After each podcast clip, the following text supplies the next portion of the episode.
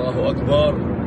Allahu Akbar. An absolute horror show. An absolute horror show. And the evil wickedness of the Marxist socialists comes straight through, no filter for all to see. We're in a situation where we have put together, and you guys did, did it for our the President Obama's administration, before this. We have put together, I think, the most extensive and inclusive voter fraud organization in the history of American politics.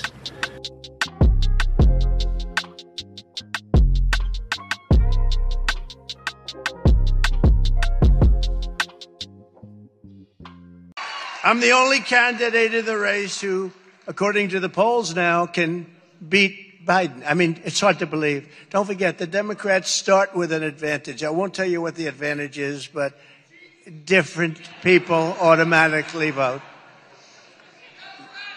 Different people vote, and they uh, sort of are locked into that vote no matter how bad a guy is. If a man's grossly incompetent, he can't speak, he can't put two sentences together. That's President Trump over the weekend in Iowa. I guess he wanted this to be aired on television, so he alluded to the fact that the Democrats start with the advantage of cheating in the election. Someone actually screamed out cheating. And that is how we got the incompetent enemy of humanity, treasonous, traitorous, rat bastard, Joseph Robinette Biden Jr., and his money making schemes. And that is why he is still in the Oval Office because the machine that put him there is keeping him there. Let him destroy everything. The guy's got dementia, doesn't even care about his legacy as long as his family doesn't go to jail. President Trump, in this same clip, commenting on the horror show that is going on in Israel. He can't find his way off a stage. Let's see, there's a. I get there. I could jump off this one. I could actually do it. He couldn't. Or I could just head back the way you came, right? That's pretty amazing. I watched the other day. He two entrances, two exits, and he couldn't figure out how the hell do I get out of here. And he just made a statement on Israel. It lasted for less than 10 minutes, which is better than usual when you think it. And naturally, he didn't take any questions. He doesn't take. I take questions from everybody. I do a press conference in the Oval Office. I would have some hostile people that you almost wonder why are you so angry? You know, we're doing a great job. We have the greatest economy ever. All of the things, and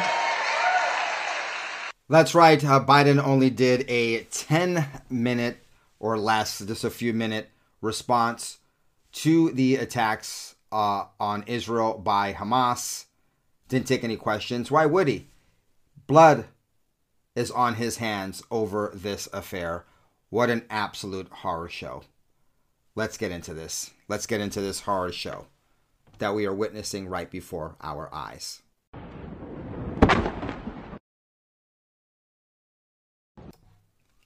All right, so what I'm showing for those of you viewing the video version of this is footage of the initial attack there in southern Israel, just across uh, the Gaza Strip. There are two entry points. They were uh, attacked. They attacked Israeli soldiers, killed some, uh, took some hostage, an absolute horror show. Total breakdown of security there. Israeli Defense Force was asleep. It was the Sabbath. It was a uh, Jewish holiday, and Hamas, with funding from Iran because Biden released $6 billion to uh, Iran, uh, have funded this. And of course, the absolute uh, horror that a lot of people are reacting to is what happened during a peace festival on Saturday, in which Hamas came over on paragliders, came through, and just started mass slaughtering uh, women and partygoers at this festival of peace, in which there were international, not just Israeli people uh, present, slaughtered during this party that was near the Gaza Strip. So, what you're seeing here, those watching the video, are a whole bunch of people running away during this festival because Hamas terrorists opened fire into this crowd of innocent party goers. A woman uh, and people getting round up by Hamas. And what was occurring here was there was this trance uh, trance music festival was held in the honor of the Sukkot festival. It was produced by Nova Productions. It started at 11 p.m. that night and it continued all night and was attended by thousands of Israelis aged 20 to 40 from all over the country and the world. Uh, people were kidnapped and killed. Some people were able to survive. Like I said, an absolute horror show.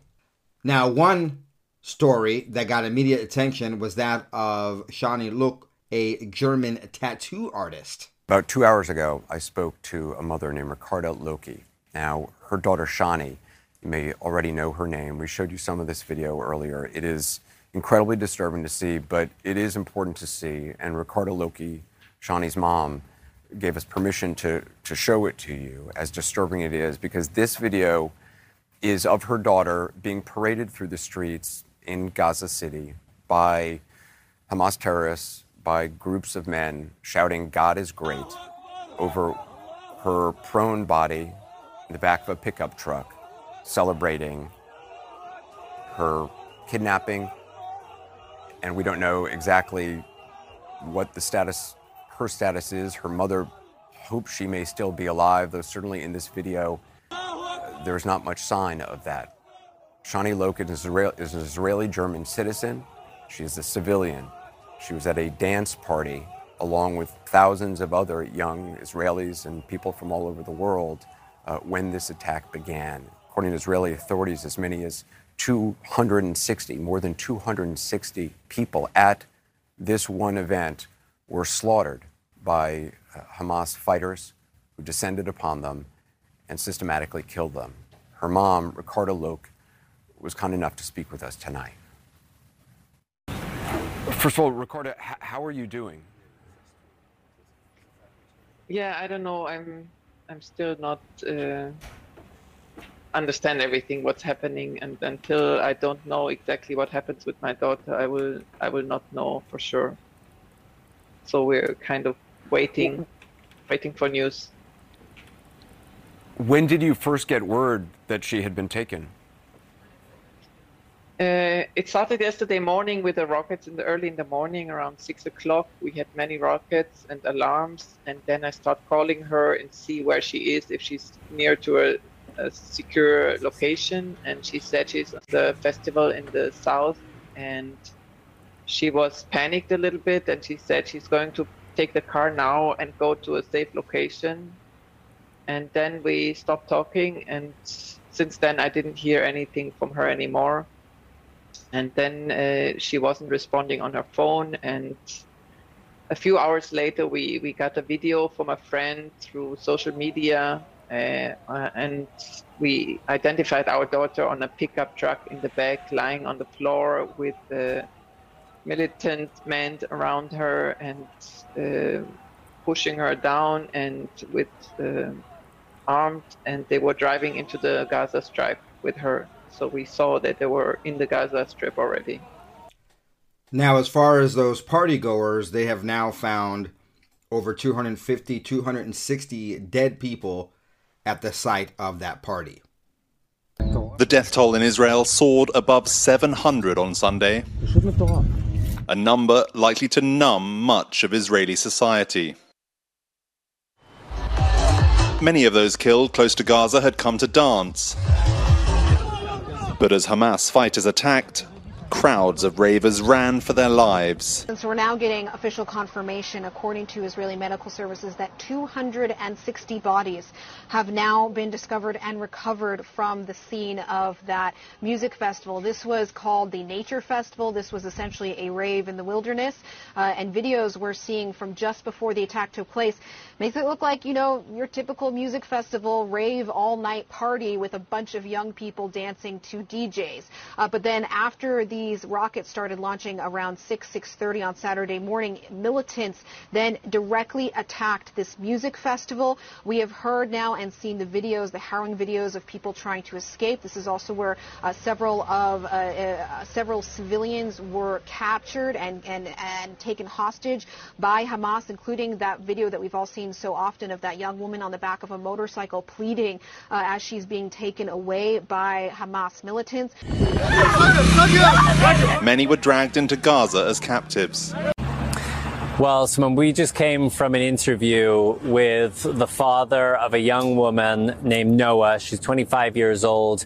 She was at a music festival in the south of Israel. That music festival is turning out to be one of the most horrific sights of all of the carnage we are seeing here. Uh, a part of the branch of the Israeli Emergency Services telling NBC News 260 people appear to have been killed at this music festival. It was one of the first targets for these militants when they crossed over the border. And a chilling video emerging showing this young woman, Noah, being carried away on the back of a motorcycle, carried into Gaza. I spoke to her father earlier, and he showed the kind of universal agony of a parent whose child is in harm's way. This man seemed like he could barely breathe. When I asked him, what would he say to the people who are holding his daughter captive right now. He said, please, please, I beg you, don't hurt her. Return her home safe and sound. Now I feel the pain of Miss Louk and her tattoo artist daughter. I feel the pain of Noah, Noah's father. These are adult children. What is even more horrifying are the images coming out of Gaza and of Israel with children, children, minor children. How about Erez Calderon, a 12 year old Israeli boy kidnapped by Hamas and held hostage in Gaza? They are terrorizing this child. Hamas are savages with no red lines. Share this video. Show the evil of Hamas. Tweeted out Aviva Klompus. Let's watch this clip. هذول مستوطنين صغار خذهم وخليهم هان بدون اذى بدون اذى لا تؤذوهم تمام 100% نتعامل بحكمه هنا الشباب مع مثل هؤلاء هذا طفل ولد يعني عمره تقريبا 10 سنوات مستوطن 12 year old boy but it gets worse now these images i'm seeing all over social media it hasn't been verified the only account uh, accounts i saw debunking this next clip was one saying, "Oh, this is fake." But these are the real children that are victims of uh, Israel, uh, and showing children, uh, Palestinian children. Um, so this is supposed footage of children, Israeli children, kept in cages by Hamas. I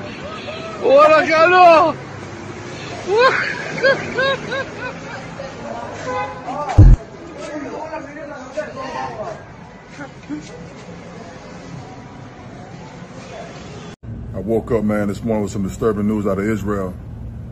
That Hamas kidnapping children, putting them in cages, killing women, killing the elderly. That's some coward shit. That's cowardly. And for all y'all Black Lives Matter who ain't saying nothing, well, let me figure out exactly what happened before I say anything. Fuck you. Figure out what? It ain't never been cool to kidnap kids and put them in cages. It ain't never been cool to kill women and, and elderly. Never been. No matter where you from, what you represent, what tribe you for, don't matter. There ain't never been no cool. There ain't never been none that nobody supported. And then you go and hide and put the kids in front of you as a barricade. That's some coward shit. All you politicians who always have something to say on the contrary, I see you. Fuck you. All you Black Lives Matter people who always have something to say and always support everything else and you quiet now, fuck you too. All right, so this was a surprise attack. Why was it a surprise attack? Knowing that Israel has some of the great intelligence, this obviously was a big operation. It seemed like it'd be hard to move and, and execute all these things without some sort of intelligence from coming out of Israel or into Israel of this coming attack. Why the slow response? I don't have any answers. These are just legitimate questions. In the face of this onslaught, Israel's military is facing criticism for its slow response on Saturday morning. Oh no, we can't blame Israel for slow response. This whole thing has to be President Trump's fault. Yeah, even though he hasn't been in office for three years after they robbed the elections, stole the elections, or rigged the elections, we still must blame Trump. Oh, I'm not talking about leftists. I'm not talking about CNN and MSNBC, Joy Reid, or any of those other crazies. I'm talking about his own former vice president, Mike Pence, with a new level of ridiculousness. Well, I am, but let me begin at where where we ought to start. I mean, that disastrous withdrawal from Afghanistan has emboldened the enemies of freedom around the world, and now war is raging uh, in Eastern Europe. And, and President Joe Biden's kowtowing for the last two and a half years to the mullahs in Iran, lifting sanctions, begging them to get back in the Iran nuclear deal, and then uh, paying $6 billion in a ransom uh, for hostages, I, I, think set the conditions uh, for this unprecedented terrorist attack uh, by Hamas against Israel. But I also believe this is what happens when we have leading voices like Donald Trump, Vivek Ramaswamy, and Ron DeSantis signaling retreat from America's role as leader of the free world. I, look, uh, that what happened in Ukraine was an unprovoked invasion by Russia. What happened this weekend was an unprovoked invasion by Hamas uh, into Israel. Uh, and I really believe now more than ever, uh, both uh, the debate within the Republican Party and the debate within America is whether or not we're, we're going to once again stand without apology as the leader of the free world, as the arsenal of democracy.